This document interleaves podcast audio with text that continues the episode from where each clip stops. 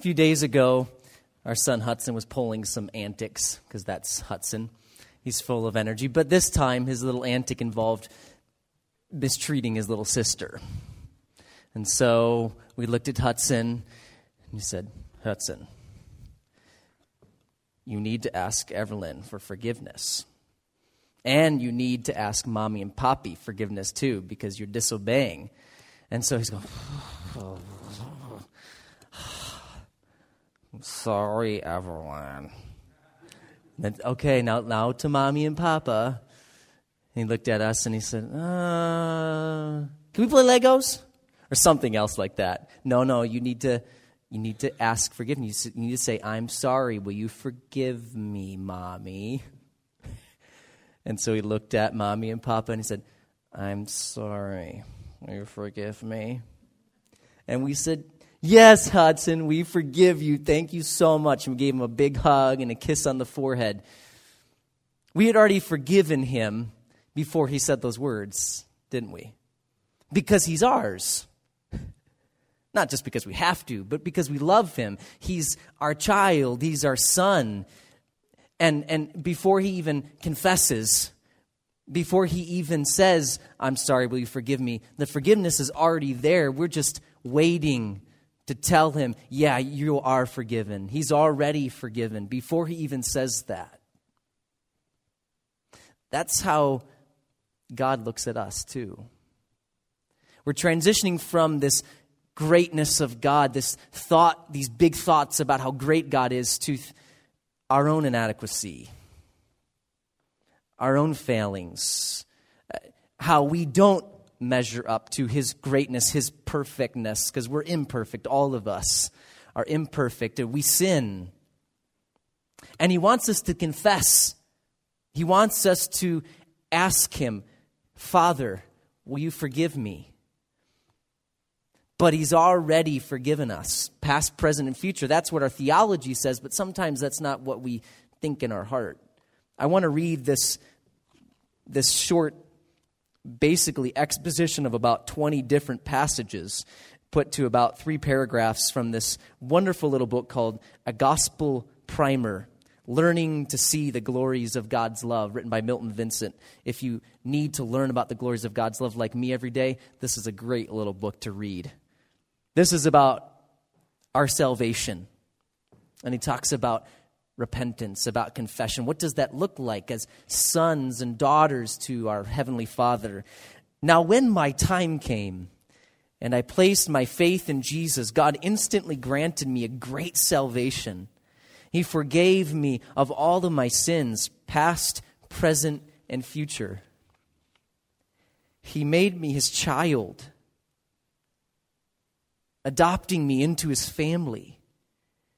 He gave me the gift of the Holy Spirit, who gives me God's power, who pours out God's love within my heart, and who tenderly communicates to my spirit that I am a child of God and an heir of eternal glory in heaven.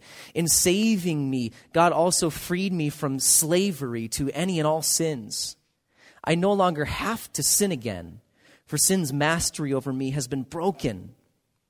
In saving me, God also justified me. And being justified through Christ, I have a peace with God that will endure forever. In justifying me, God declared me innocent of my sins and pronounced me righteous with the very righteousness of Jesus.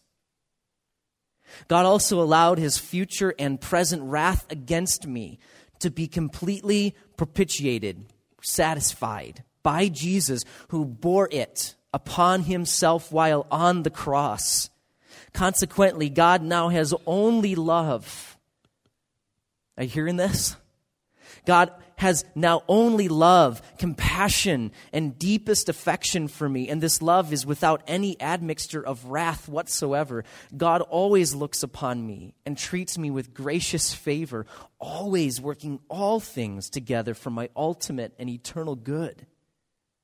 God's grace abounds to me even through trials. Because I am a justified one, he subjugates every trial and forces it to do good unto me. When I sin, God's grace abounds to me all the more as He graciously maintains my justified status as described above. When I sin, God feels no wrath in His heart against me.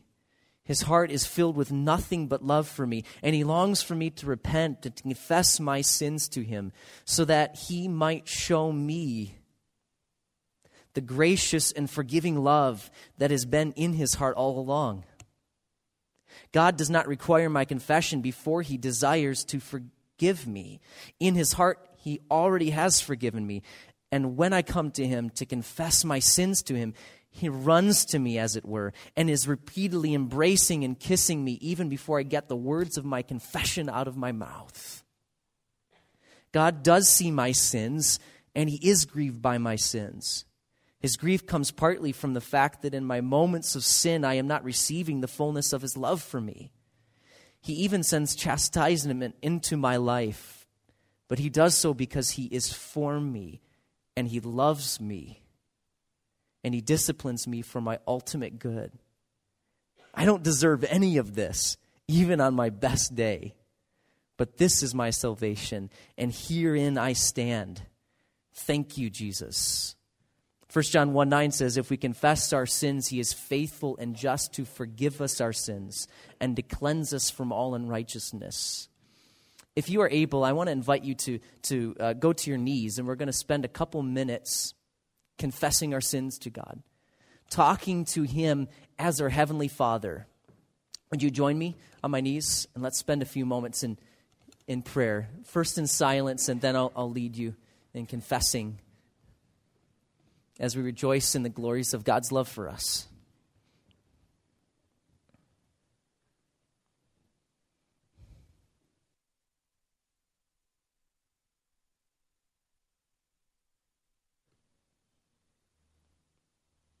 Oh God in heaven, at the heart of it, we're all prodigals. We're prone to wander, Lord, we feel it, prone to leave the God we love. We want to run our own course, we want to do things our own way. We lack in our love for you and our love for our brothers and our sisters. We're impatient. Lord, we confess that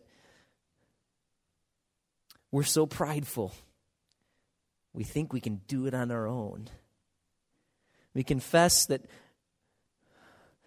many of us struggle with anger, arrogance, self centeredness. There's strife in our homes. Lord, we are unmerciful to those who need mercy at times. We lack kindness and care. Sometimes we cheat or lie to get our own way or the things we want. Many days, oh God, we confess we're distracted by all the allurements, all the enticements of this world, of this present age, all of the things, all of the stuff that everybody sells and says it satisfies. Oh God, we confess that our sins are many, and we pray that you would forgive us. Oh God of mercy, we pray that you would cleanse us from all unrighteousness out of the multitude of your tender mercies, blot out our transgressions, wash us thoroughly from our iniquity, cleanse us from our sin. As David prayed to you, purge us with hyssop, wash us so that we might be clean, make us clean so that we might even be whiter than snow. For our sins are many. We, we turn our eyes away from your, the glories of your love. We turn towards we turn towards what we desire in the lust of the flesh and the lust of the eyes and the pride of life. So, oh God, we pray that you would forgive us. We repent tonight. And we pray, oh God, that you would conform us to the image of your Son, Jesus Christ.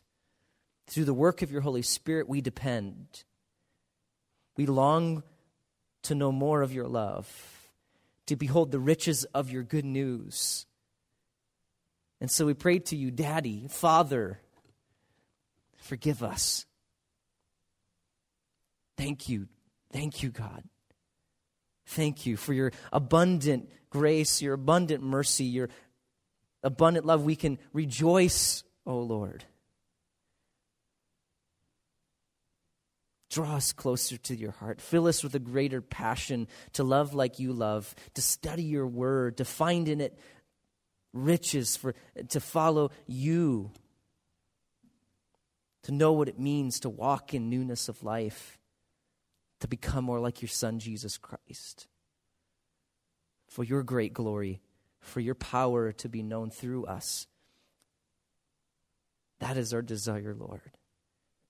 Thank you, Father, that your Son, Jesus Christ, our Redeemer, our rescuer, the one who's reconciled us to you, we pray this prayer through the power of your Holy Spirit, who's drawn us to the gospel. Amen.